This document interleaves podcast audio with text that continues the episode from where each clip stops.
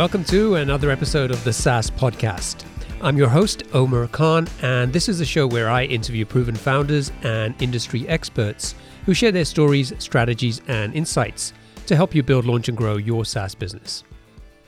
In this episode, I talked to Michael Kamleitner, the founder and CEO of Walls.io, a social media content aggregator, and Swat.io, a social media management platform. In 2008, while working as a software developer, Michael spotted an opportunity to start an agency specializing in Facebook app development. A few years later, after seeing his clients struggle with managing their Facebook communities, he launched Swat.io to help solve the problem. But finding his first 10 customers took nearly two years.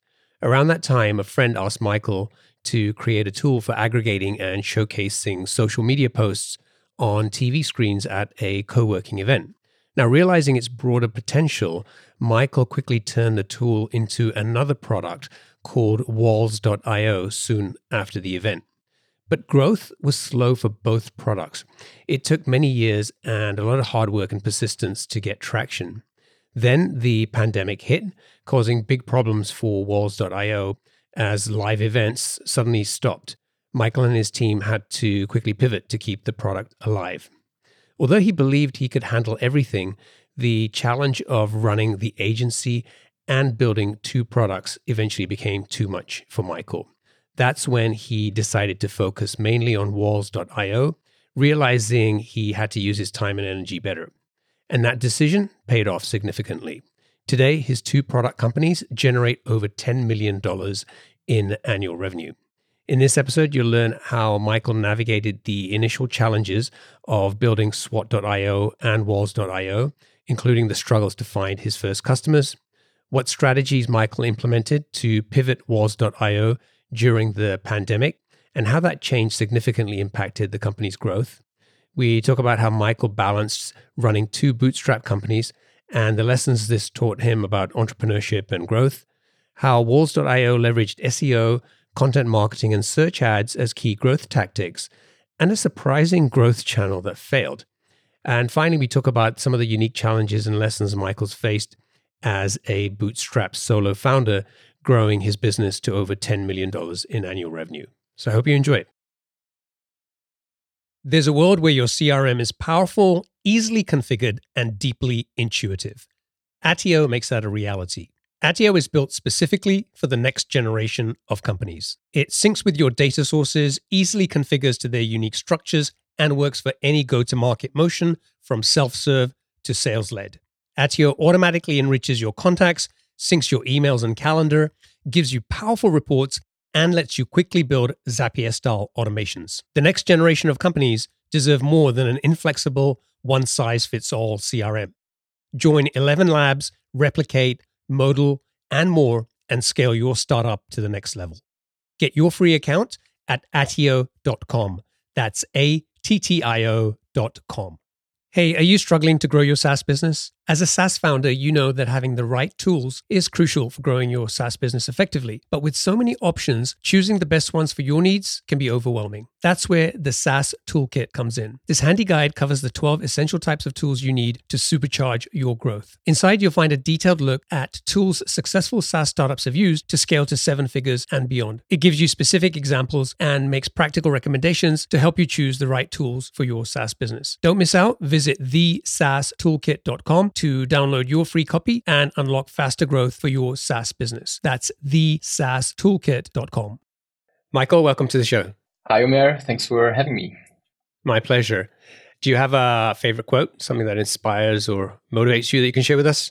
Yeah, yeah, I do. I, I did think about that a lot, and uh, since uh, uh, since I've uh, been a founder of two SaaS companies, uh, bootstrap both and uh, both times a solo founder. I, I really love this quote, which is taken from a book from Sarah Lacy. Uh, and she originally titled her book, Once You're Lucky, Twice You're Good. And I adapted that slogan for myself, uh, since I'm a two time, two times founder. Once you're lucky, twice you're stupid. Because uh, sometimes I really felt very stupid, uh, uh, doing it twice at the same time, alone and bootstrapped. The book is very good though, and definitely also a recommendation.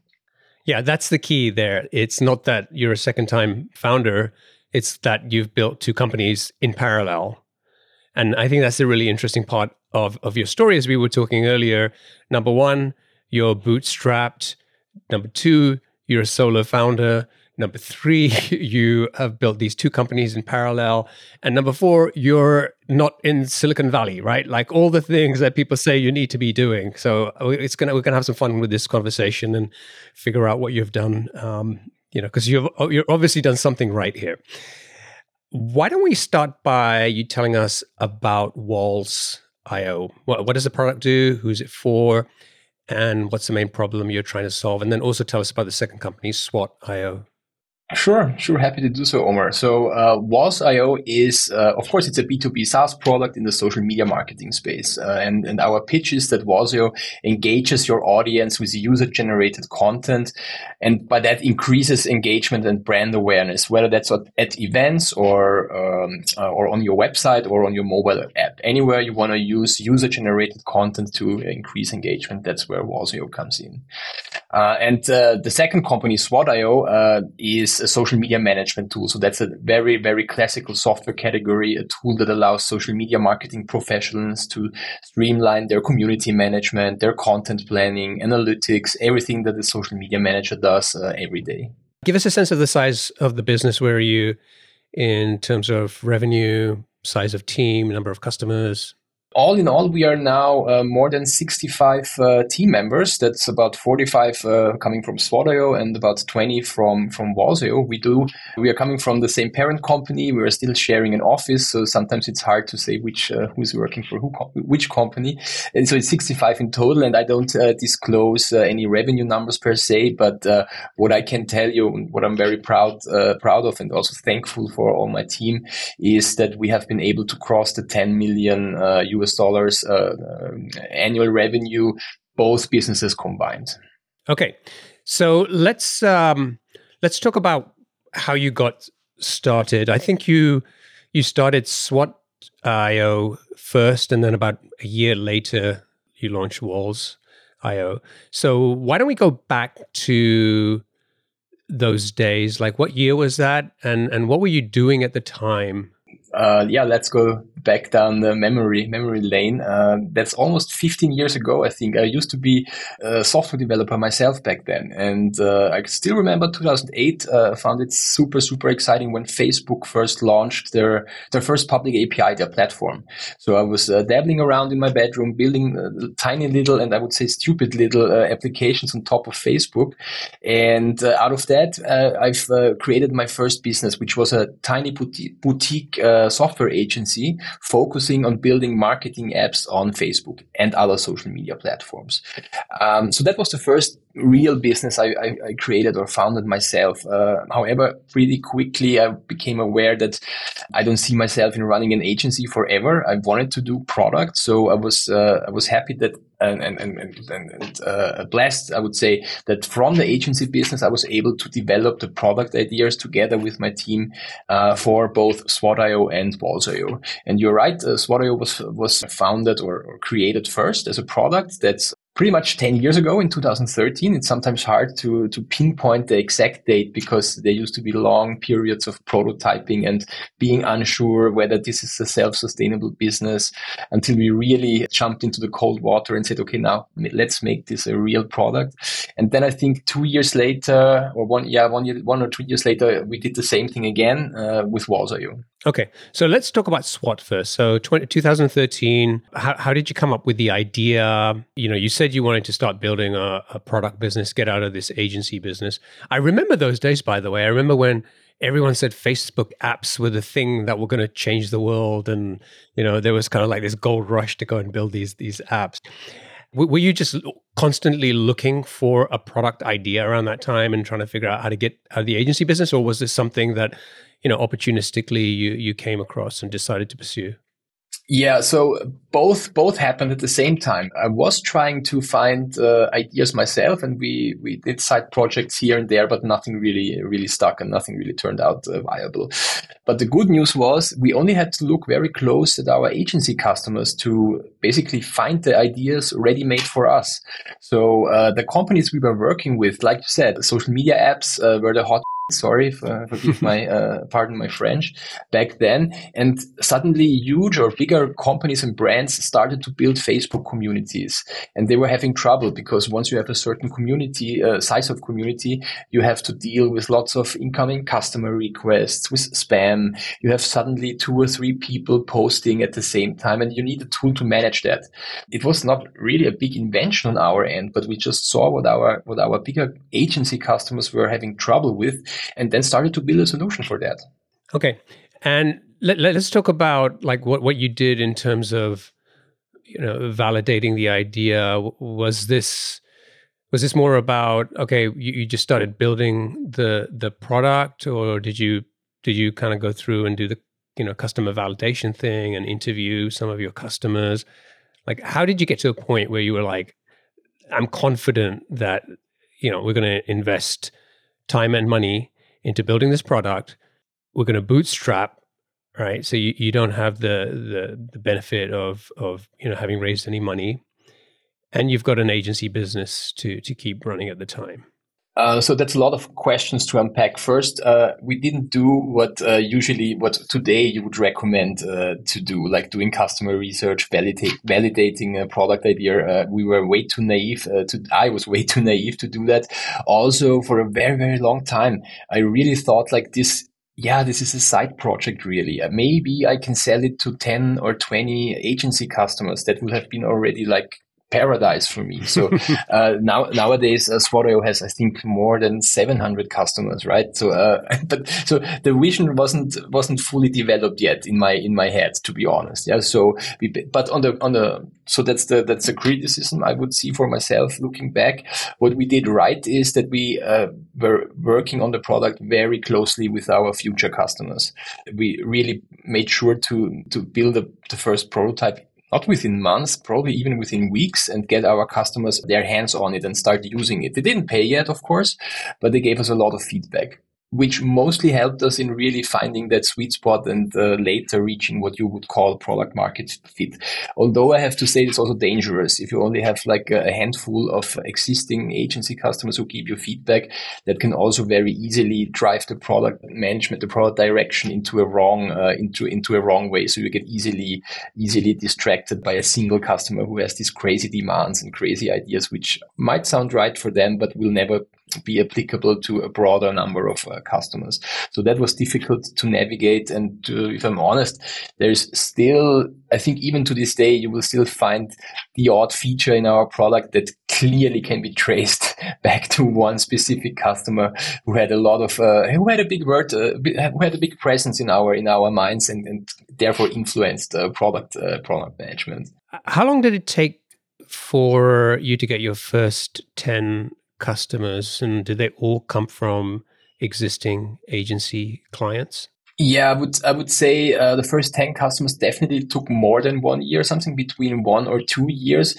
Uh, so it was really a kind of slow process, but that has also that also has to do with some lessons I had to learn during that time. We can talk about that later. And those first 10 to 20 customers, they were not exclusively uh, existing agency customers. Luckily, luckily, uh, what we achieved was that these early agency customers then started to spread the word and then new customers were uh, were joining so after this one or two year period we were pretty sure that we have a viable product on our hands something that it's worth to uh, really go not all in but definitely uh, definitely allocate significant resources towards Okay. So it took a couple of years to get the first 10 customers for Swat.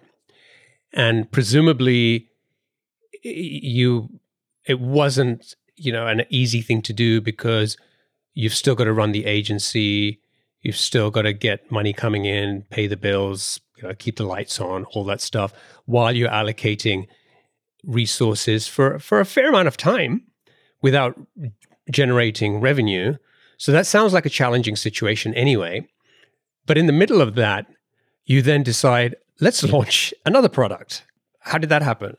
Sort of, sort of, yes. So uh, just to get the timeline straight, uh, the the second product, Walls.io, was uh, launched uh, one or two years after uh, and at this point, I was already pretty much com- committed on uh, on Swat.io. Although you could you could you could ask me how committed was I when I came up with the second with the second product idea. So it, I was probably not fully committed yet. Uh, again, again, this came the idea for Walls.io, which at, it, at its core is a social media content aggregator. So it uh, it collects user generated content from all sorts of social media platforms.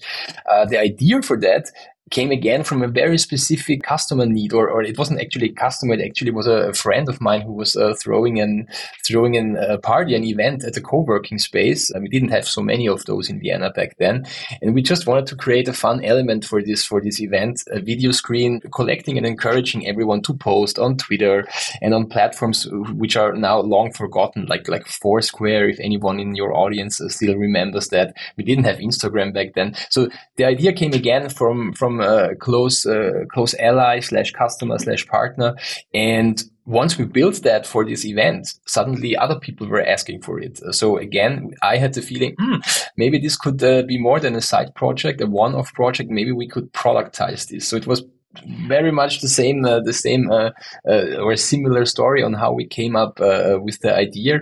But of course, in hindsight, I might have just said no and focused on the first idea. But I just couldn't say no to a great product idea that was uh, that was put right in front of me. I'm curious. You know, when we talk about the two products today, they are clearly different, serve a very you know clear purpose and, and, and need. But in the early days, you could kind of put them both into a social media app bucket, right? So it possibly would have been as easy to say, let's just build all of this into one product. Did you go through that thought process where it's like, why aren't we just, you know, building this Uber product for social media that does all of these things versus saying, no, let's just do this completely different, completely separately, its own brand. It's, you know, how, how did you make that decision? That's a great question. We we did consider that for a while. Uh, the the issue that I saw and, and still see, if you want to have like this 360 social media suite, that that beast that can do everything, we would not have been able to pull that off uh, in the, the, way we were bootstrapped. Uh, so this there, there would have been way more uh, like other competitors which we otherwise wouldn't have to face, bigger competitors funded with hundreds or at least dozens of millions of uh, uh, of capital, who were able to offer suite with way more features. There was not just Swat.io and, and, and there was, there was uh, social media paid advertising. There was monitoring or listening. So if you really want to have wanted to compete in this suite with this suite approach, we wouldn't have been able to, to create all those products uh, in, in our bootstrap situation. So that was off the table. And I think another reason for, for, uh, for deciding to have two independent products, which later became also independent legal entities entities, legal uh, like uh, separate companies. Another reason for that was to really allow both products and later both companies to uh, grow and, and develop on their own on their own individual growth trajectory so they weren't like tied to each other so strong they could all both find their way uh, which also of course at one point uh, gives you more flexibility uh, when you're looking for partners. Maybe at one, uh, if you at one point uh, decide to to look for M and A scenarios, or if you're looking for investments, that uh, uh, at a later stage, I think that's all easier if you have mostly separated companies, separated entities who can go who can go their own way but still, uh, you are absolutely right. Uh, I'm not saying this was uh, the absolute right or, or best decision. It uh, turned out uh, well for me and for our companies, but who knows? who knows what would have happened if we went uh, the other way, as you suggested. So I'm not saying this is like the only the only solution or the, the best the best one neither, but that was my thinking back then. You know, when we were talking earlier, you, you said to me, you know, mixing agency and and product doesn't work, at least you know for us looking back at it now, you know things things worked out, got you to where you are today. But I'm guessing trying to do both caused more problems than maybe you know you wanted to deal with at the time. Yeah, sure. Uh, that, that, is true. The question, of course, is always: uh, Do you really have a choice? Uh, especially, do you have a choice when bootstrapping? Because you have to pay uh, your bills and your salary somehow, right? Uh, if you if you're not lucky enough to to get that capital from some earlier venture or I don't know from from friends, families, uh, fools, you will have to to bankroll the development uh, of your SaaS product somehow. And uh, I think in general, having a, working agency, software agency business uh, is a great way to to bankroll that first one or two years of product development. But as you said rightly, uh, it comes at a cost, and and uh, it has to be navigated very consciously. Things I probably only learned along the way, and which in hindsight slowed us down uh, unnecessarily. I guess the biggest, and, and in hindsight, of course, obvious learning is trying to have as dedicated as possible uh, personal resources for agency and product as possible. So in the first year or so, we didn't have that. We have we had a handful of engineers. Uh, really, we didn't have much else than engineers, to be honest, and they were available for work both on product and agency. Now, of course, uh, what happens, and I'm hearing that from similar founder stories. So I'm, I do not think we are. I'm unique in that. I think a lot of people go through that. A lot of bootstrappers, by the way, are coming from agency backgrounds. Uh, it's also a very common uh, uh treat. So the, the, the mistake was not to have like separation in resources. So of course, short term revenue was was calling. Like an agency customer is asking for that super important project that has to be done by four four weeks. And of course, what that meant is uh, for the next four weeks, nobody would work on our product. Everyone was focusing on the agency project. Yeah, we would get some cash flow, but uh, we didn't have focus. And that definitely cost us a lot of time, at least in the first year, maybe even a bit longer until I understood that uh, there's no way to build, for me at least, for us at least, uh, to build uh, uh, to have enough um, velocity in building the product than by basically installing like a firewall and making absolutely clear that the first engineer moving them over to the product side and he is not allowed to have to do anything um, with agency projects. Then as soon as, as I saw some traction, move over the second engineer and so on and so on. You could do the same with marketing and sales, although we were like very much engineering driven back then. Kind of beyond the, you know, in, in the first 10 customers for both Walls and Swat, were you selling basically to both products to the same type of customer, to, to agencies?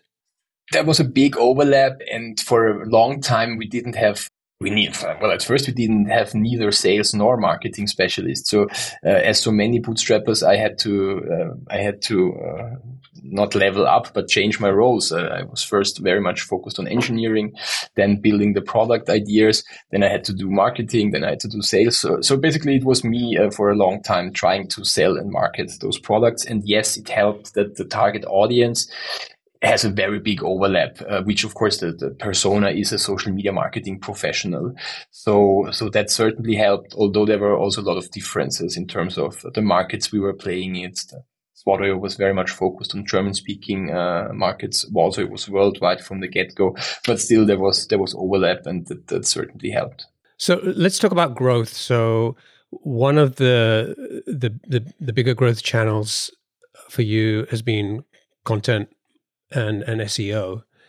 Like, what was the approach you took? What was the thinking as as you were starting to build out your kind of marketing plan here? Because I'm guessing at the time you were the marketing team, right? So is this just you on your own figuring this out? In the beginning, yes. Although uh, although uh, marketing was the fir- marketing was the first position I could actually I'm not sure. Maybe I'm mixing up marketing and sales. Uh, one of those were really the first positions I could really afford to hire a professional. I think at Swat.io it was sales, uh, and at marketing it was uh, at Walls.io it was marketing, which makes sense because one is more direct sales heavy, the other is more self-service, product led. So yes, for Walls.io it was definitely marketing. So for Walls.io being like very self-service focused and uh, having a worldwide target audience, we we felt like going all in on the marketing side made a lot of sense. And uh, we were pretty early in, in, in that new software category of uh, user generated content tools. Uh, we didn't even have the word UGC uh, back then, I think. Uh, so that meant there was still a lot of uh, space in terms of, content marketing and therefore, and therefore effective SEO.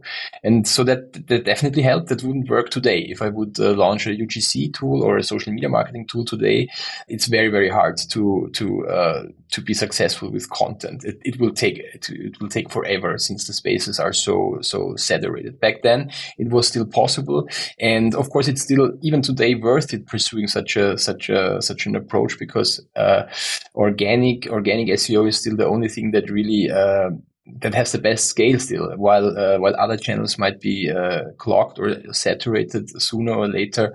Uh, owned uh, organic profile on SEO is is what what uh, what always works.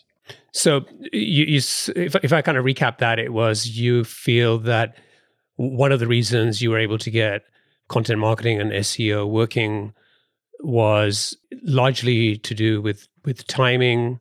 You were pretty early you know entering that space around user generated content and um, the market wasn't as, as saturated as it is today with so many social media tools so that helped you create content and start ranking faster and, and getting discovered by customers Certainly, but of course, uh, of course, it was still necessary to to provide really, uh, really great content that uh, was uh, actually uh, valuable for for users, existing users, potential leads. So, so there's there's no no way around that. Uh, if you invest in content and make sure it it's really high quality, and we did our share of mistakes here as well, like hiring external agencies who would like churn out piece after piece after piece, but not ideally aligned with our customers' needs. So in the end, we learned, hey, we should really do it ourselves, or at least learn how to do it ourselves first before we let someone uh, uh, someone from outside uh, doing it. So we, we did our share of mistakes. We did also a few a few a few good uh, a few a few uh, intuitively uh, smart things like making sure that that we we, we gave away a lot. So uh, very early on, we started to give away free licenses to to NGOs, to nonprofits, and we just asked for links in uh, in exchange. Hey, please uh, mention us as a sponsor. Uh, uh, link here's our logo. Please link it on on your website. They usually put it. Uh, put it somewhere in the footer so it's linked from every page. so over time, that really helped us help, really helped us build a, a good link profile. Yeah, yeah, that's that's a that's a good strategy in terms of going after NGOs and and, and those sorts of organizations. I, I'm I'm assuming that they have like pretty decent kind of domain ratings, right? Very often, yeah, yeah, yeah. Uh, it happens a lot. It could be organizations in the academic space which tend to have uh, very good, uh, very high rated domains. Even if the single the single link is not like as valuable, if you do this constantly and over years, there's a lot of things happening, positive things happening. I want to go back to what you just mentioned about uh, hiring agencies to to churn out content and that not really working. And I've I've seen that over and over again. Many many startups go through that that process. Some uh, maybe are six more successful than than others, but it's not the first time I'm hearing we eventually had to bring it in house. I know it's quite some time back, many years ago. But if you had to summarize, like, what was the biggest difference between the type of content uh, these agencies were producing versus the type of content you were able to produce in house? Like, how is it different, and, and what specifically do you think made the difference in terms of resonating with your your potential customers and helping to drive leads? Well, I would like to start with saying I, am not even like throwing uh, any agency we have been working with under the bus here. Uh, I think it was, uh, I, I, really think it was more like our own mistake to to uh, to uh, outsource work prematurely before we even understood it ourselves. So uh, we didn't know enough about our customer profile. We didn't know enough how uh, we could uh, provide value. So and, and, and if we don't know um, who are the closest to our customer, how should an agency know? There's always at least one or two layers between the agency and our end customers.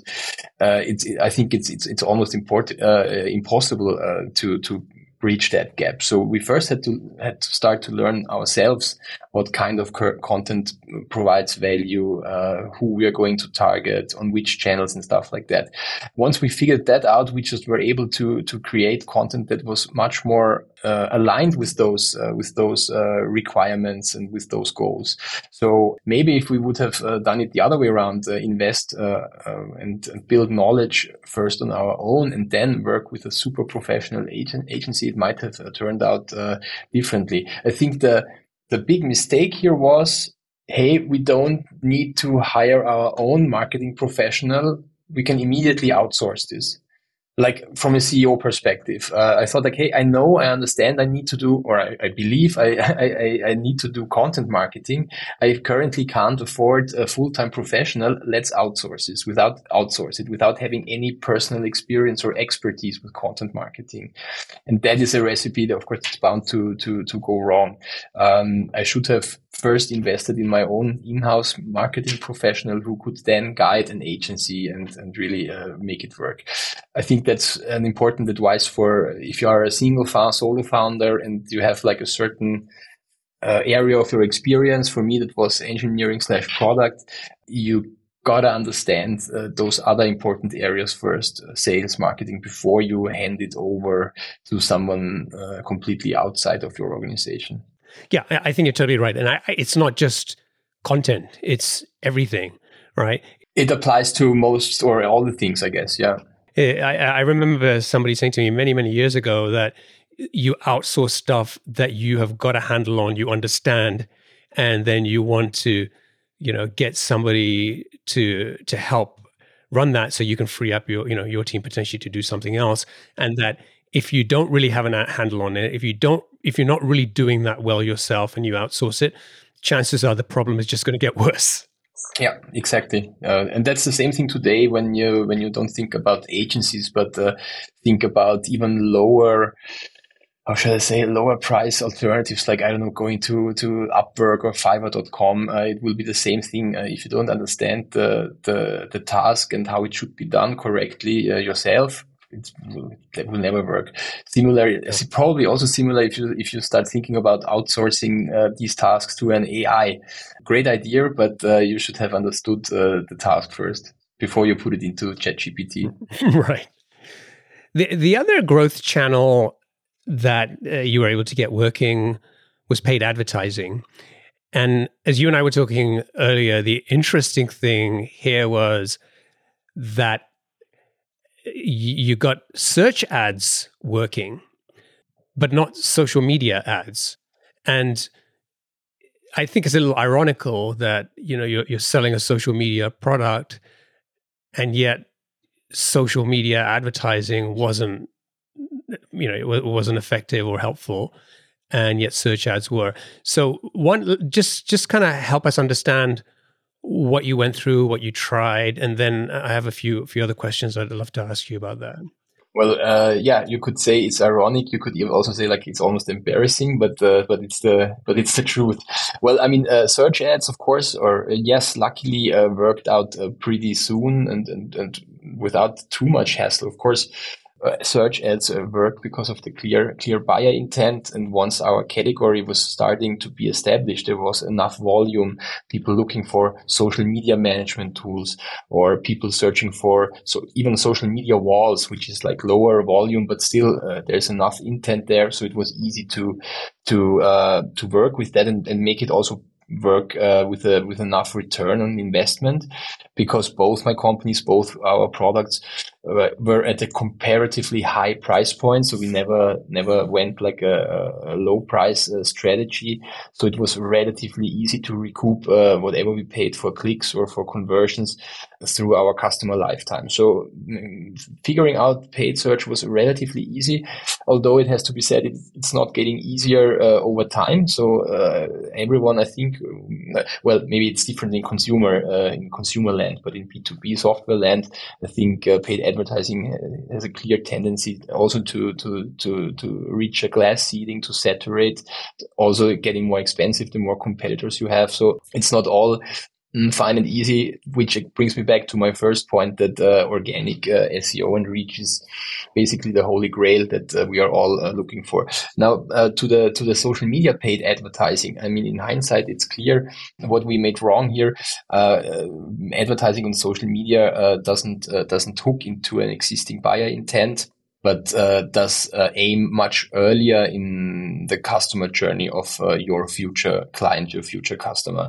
And I think uh, while that is uh, pretty much obvious. What we didn't understand is that for catching or, or touching a customer very early in their journey, like uh, when they even don't know that there is a demand for the problem we are solving, uh, we need to we need to provide much different and much broader, for example, content uh, to make such a such a funnel work.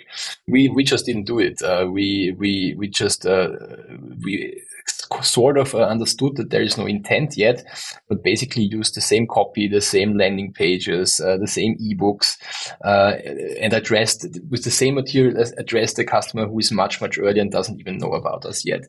Well, I guess that was uh, bound to be a failure and we wasted quite some money on, uh, on that.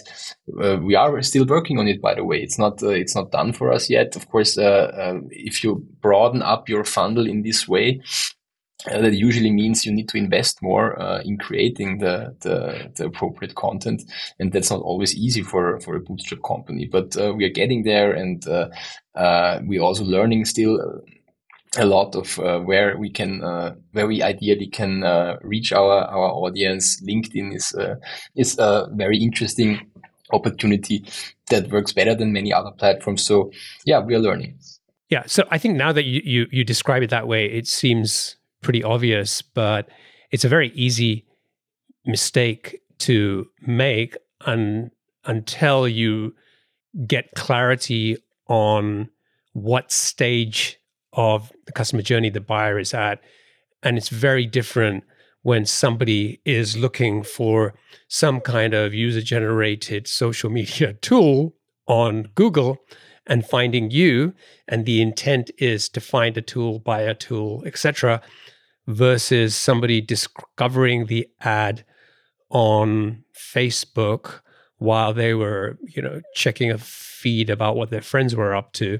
And they may potentially still be a buyer, but one, there's no intent. Two, they may be so early in the journey that they don't even realize they need to be creating user generated content. Right. So you have a you have a whole different type of, you know, education kind of process you need to go through before they'll even be thinking about you know looking for a tool like yours Absolutely, and and uh, it took us a while to to get clear on that or to understand that uh, that whole customer journey. Uh, like thinking about where where is this social media marketing professional? What could what how could we create demand with them? How could we explain our solution, educate them on that?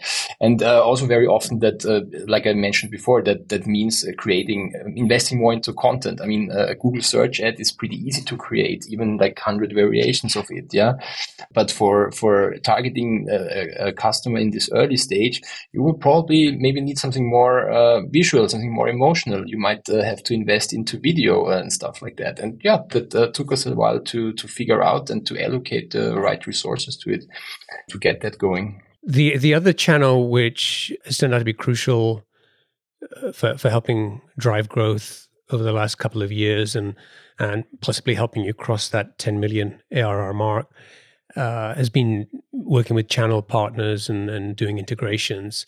So, you know, integrations can mean a whole bunch of things, right? And partnerships. So just tell me what, what that meant for you and what what was it that you were doing that, that finally started working? So this is mostly about the second company, about Walls.io, because we have a really uh, strong channel partnership program there. It actually happened uh, in 2020, right in the middle of the of the pandemic. Back then, Walls.io was still to a large extent used for, for events, for trade shows, uh, conferences, all of which didn't happen anymore uh, in, in March 2020. So uh, as, a, as a solo founder, uh, that uh, kept me awake for quite a while until we uh, luckily understood that our product, these social media content hubs were working in a great way also in virtual events, which were then, of course, uh, seeing a lot of traction in the middle of 2020. So our thinking was how can we get the most out of these uh, of these industry industry trends? And uh, for us it was clear we need to be we need to bring our social media content hubs into as many virtual event experiences as possible. Technically that was very easy because uh, our product is basically a standard widget an iframe widget uh, which can embed it anywhere. So that was easy. We didn't have a lot of technical integration to do. Now it was all about identifying as many potential platforms as possible. Look at the biggest ones, the, those with the most traction, and then setting up a lightweight partnership program, integration program that allowed us to integrate our product into theirs.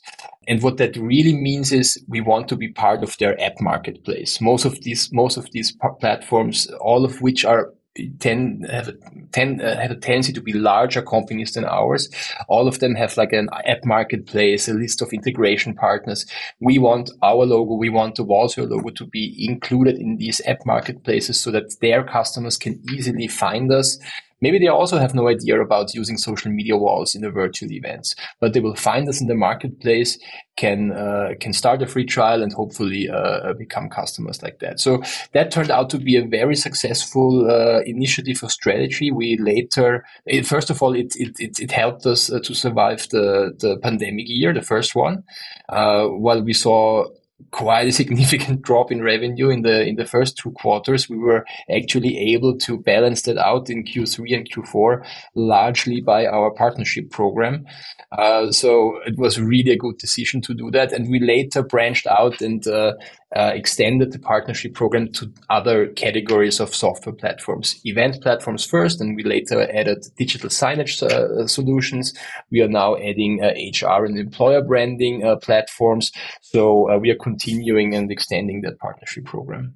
Now, in terms of day to day operations, I, I, think you've stepped away from Swat.io and, and are focused on, on Walls IO now.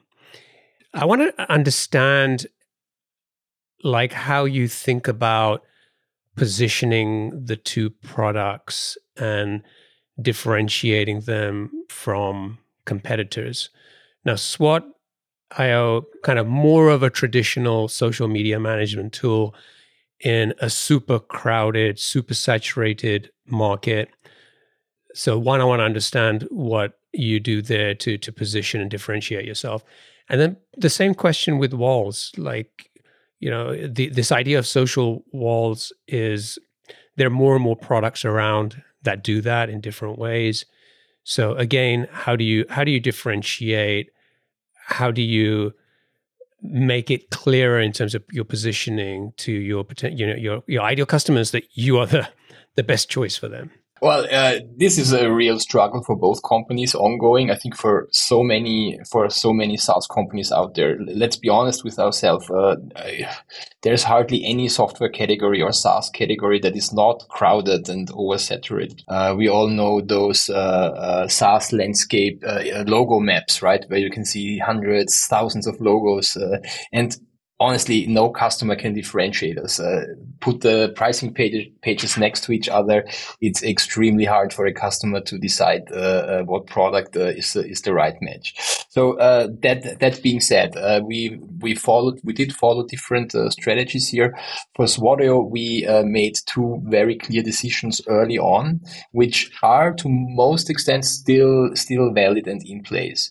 the first the first one was a super sharp uh, focus on uh, in markets. We were clearly saying, hey, we want to focus on the German speaking markets. We have a great advantage there. We speak the same language. We're in the same time zone and we understand the legal and later privacy related uh, requirements like GDPR and things like that. So we were very focused on, th- on those on those markets where our frankly bigger and sometimes maybe better, product wise better uh, positioned uh, US competitors had a very hard time to uh, to compete.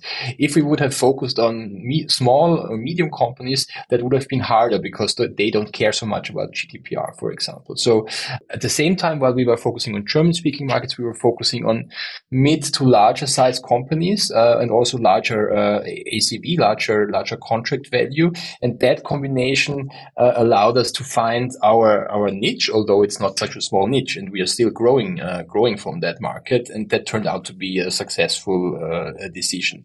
However, I have to say, especially since, as you mentioned, I, I put down my uh, operational duties uh, at Swat.io. I'm now in an ownership role, which means, of course, I'm very, very tightly uh, working with the management team. But what we also see now is that for growing further than we are at right now, and we have to think ahead, of course, we will have to reconsider both of these uh, limiting factors, both uh, the market, shall we ever play only in the German speaking markets? And also, shall we only play on the mid to uh, uh enterprise uh, sized companies?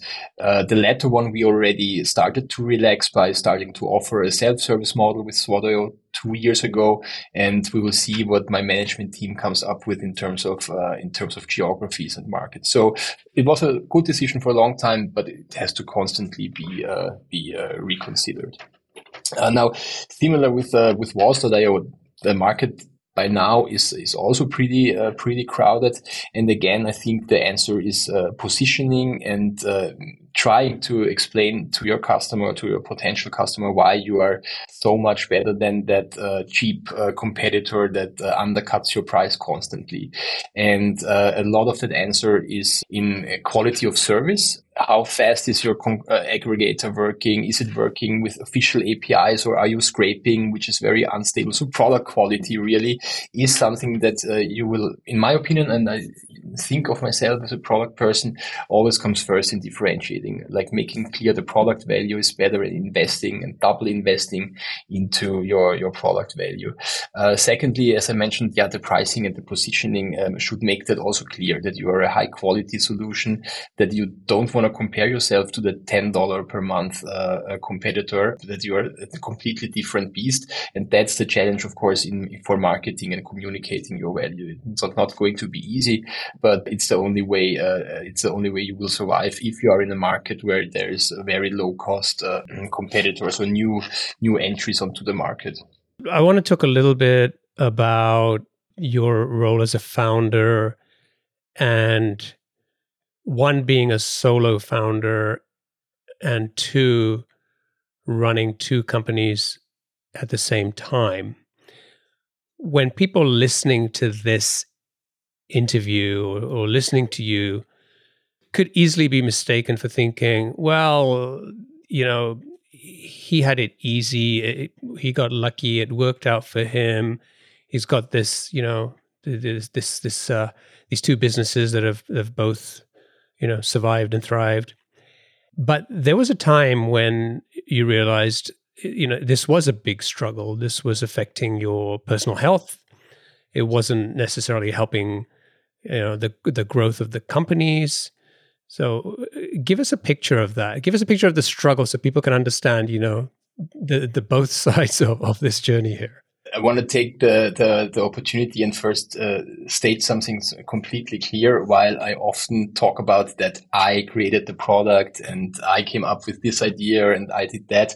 Of course, it was very often me, but uh, I wouldn't sit here almost 15 years later with two uh, with two profitable SaaS businesses if it wasn't for a very very strong team uh, that is working behind me not on the co-founder level, of course, it's different, but uh, I, I, have people on both my teams who are working with me for 10 years or more. And uh, without them, uh, it would not be possible. So if I can uh, want to be uh, like like remembered I want to be proud of something is that uh, at least a few times I really had a good uh, a good uh, intuition to pick the the right person the, the, right people for my team. So um, that being said you are right. A lot of uh, that's going back to my the, to the quote I initially threw threw into the microphone this once you're once you're lucky twice you're good or or stupid.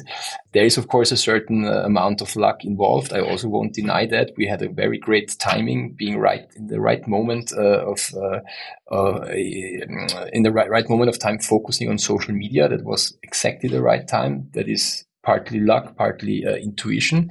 I, honestly, if I would have started 10 years later, I would probably have had maybe a similar intuition about uh, crypto. I might have failed, most likely, with that intuition. So it's not that easy. You also uh, have to have luck.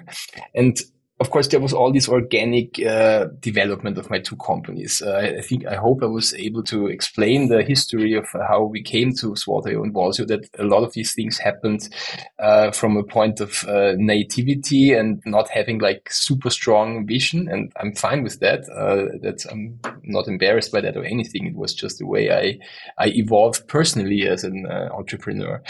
But that being said, that's how I ended up in this double uh, CEO role. Uh, nobody in their right mind, I guess, would do this in a planned way two comp- like you said, two companies, two times bootstrap, two times solo founder. That's uh, that, that is not healthy, uh, at least for most people. I mean, maybe if you if you uh, if you think you're Elon Musk, you can do that and run uh, ten companies as a CEO. But I think most uh, most human beings uh, should focus on one thing. but it is what it is. I had that's what that's that's what I woke up with. And you're right. it took it took a toll. it took many years of of, of being focused only on work and having no uh, no balance at all with private life, and uh, that certainly wasn't healthy. wasn't healthy all the time. Luckily, it get, never got to a point where where I really had to like I don't know uh, pull the emergency switch or whatever. But uh, I might have been close to that. Uh, more importantly, I just realized uh, how I'm like uh, making my own life harder by this constantly switching back and forth. Like, I mean, there is no multitasking really. You just switch from one task to the other, and some people do it faster than others, but you always lose uh, time uh, with context switching. And I had that uh, 10, 10, hours a day at least uh, switching between Swat.io and Walls.io. So at one point, luckily, I realized this is not ideal, not for me personally, but more importantly, it's not ideal for the companies, for both companies, because we had two growing products, both had a lot of potential, and I'm very sure that uh, by remaining in that single or double CEO role, uh, that cost us time or potential, uh, which we would have achieved faster if I would have made the step back from one of the companies earlier. I'm not complaining. Uh, it, I think in a way it was necessary, like I said, for my personal trajectory uh, as a founder. Uh, it all has probably some some some meaning in the end, but uh, it might have been better to to make such decisions to step down from one earlier. All right. Um, we should uh, wrap up. Let's get on to the lightning round. I'm going to ask you seven quick fire questions. What's one of the best pieces of business advice you've received? So uh, I think I think it's about networking and, and and what I believe networking really should be. Um, it's not that uh, you're connecting, sending someone a LinkedIn connection request, and once they have accepted, uh, start selling to them. Uh, for me, networking really means investing a lot in one-to-one relationships, and that usually means you offer your help, you give a lot of things, uh, you you pay forward until you finally maybe uh, uh, ask for a favor in return. That's that's uh, so so trivial and obvious, but yet uh, so many people think networking is sending out as many LinkedIn uh, requests as possible. I also am a believer in Dunbar's number, which I think says you can only have meaningful relationships with about 150 people and I think even that number might be too high. So uh, I think uh, having like a small but meaningful network goes a long way. What book would you recommend to our audience and why? It's an older book. I think the first edition is 10 plus years ago, but they had a, a reprint, uh, a revised edition uh, lately. It's called In Search of Stupidity 40 Years of High Tech Marketing Failures uh, by Merrill Chapman. And uh, it, it's basically it does what it promises uh, on the cover. It's super fun stories, especially for people who have been in the industry for more than five or 10 years. You will uh, uh, revisit a lot of fun uh, marketing failures from the days of IBM to Microsoft up to HubSpot. It's really a fun read and uh, very much recommended. That's super interesting. I'm definitely going to read that book. Um, what's one attribute or characteristic in your mind of a successful founder?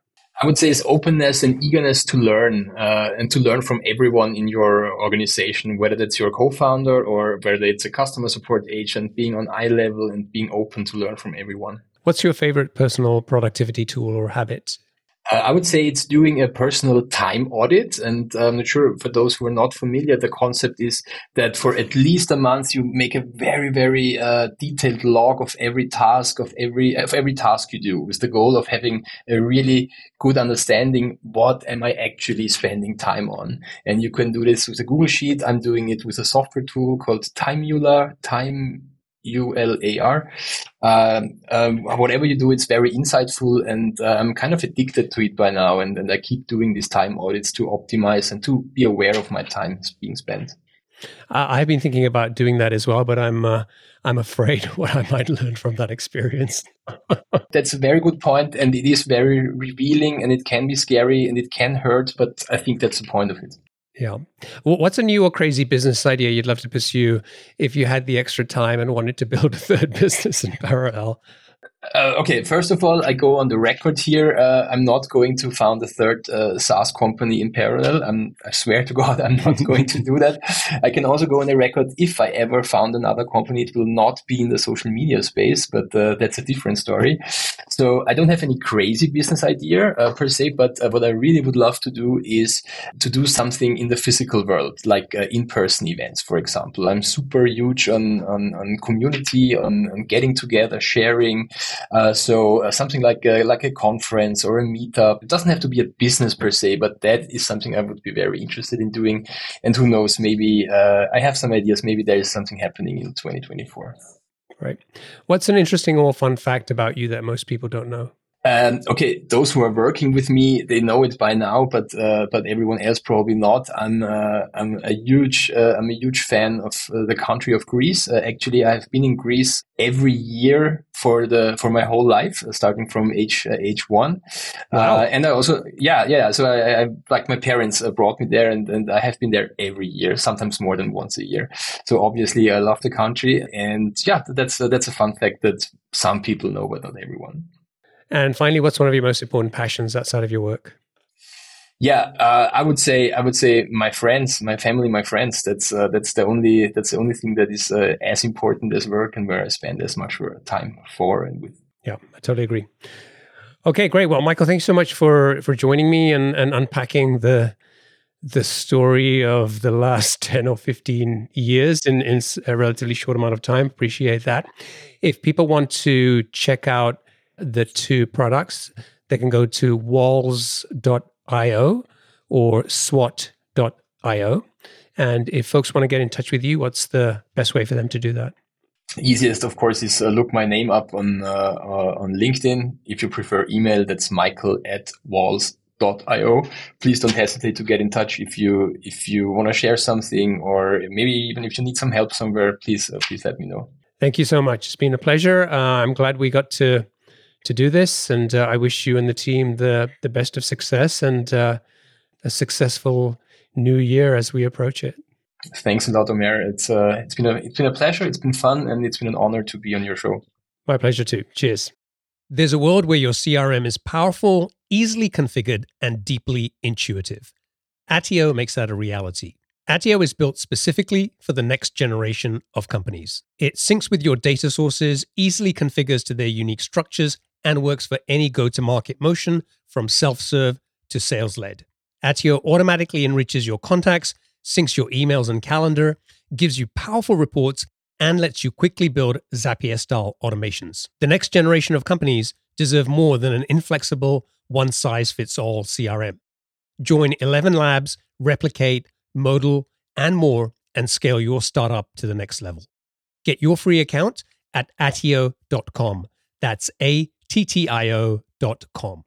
Attention SaaS founders, are you determined to scale your B2B business to that coveted million dollar ARR milestone? I've got something that can help you get there faster. Introducing the SaaS Club newsletter, your weekly companion on the journey to SaaS success. Packed with proven strategies, practical insights, and exclusive interviews with B2B SaaS founders who've been where you are, this newsletter is your ticket to accelerated growth. Each week, in just five minutes, you'll gain access to a treasure trove of growth tactics, lessons learned, and insider tips to help you navigate the challenges of the early stages and scale your business business to seven figures and beyond. So why wait? Become part of a 4,000 plus strong community of SaaS founders and entrepreneurs who are already harnessing these insights to drive their growth. Visit saasclub.io slash newsletter and subscribe to the SaaS Club newsletter today. Gain the support and expertise you need to keep forging ahead on your SaaS journey.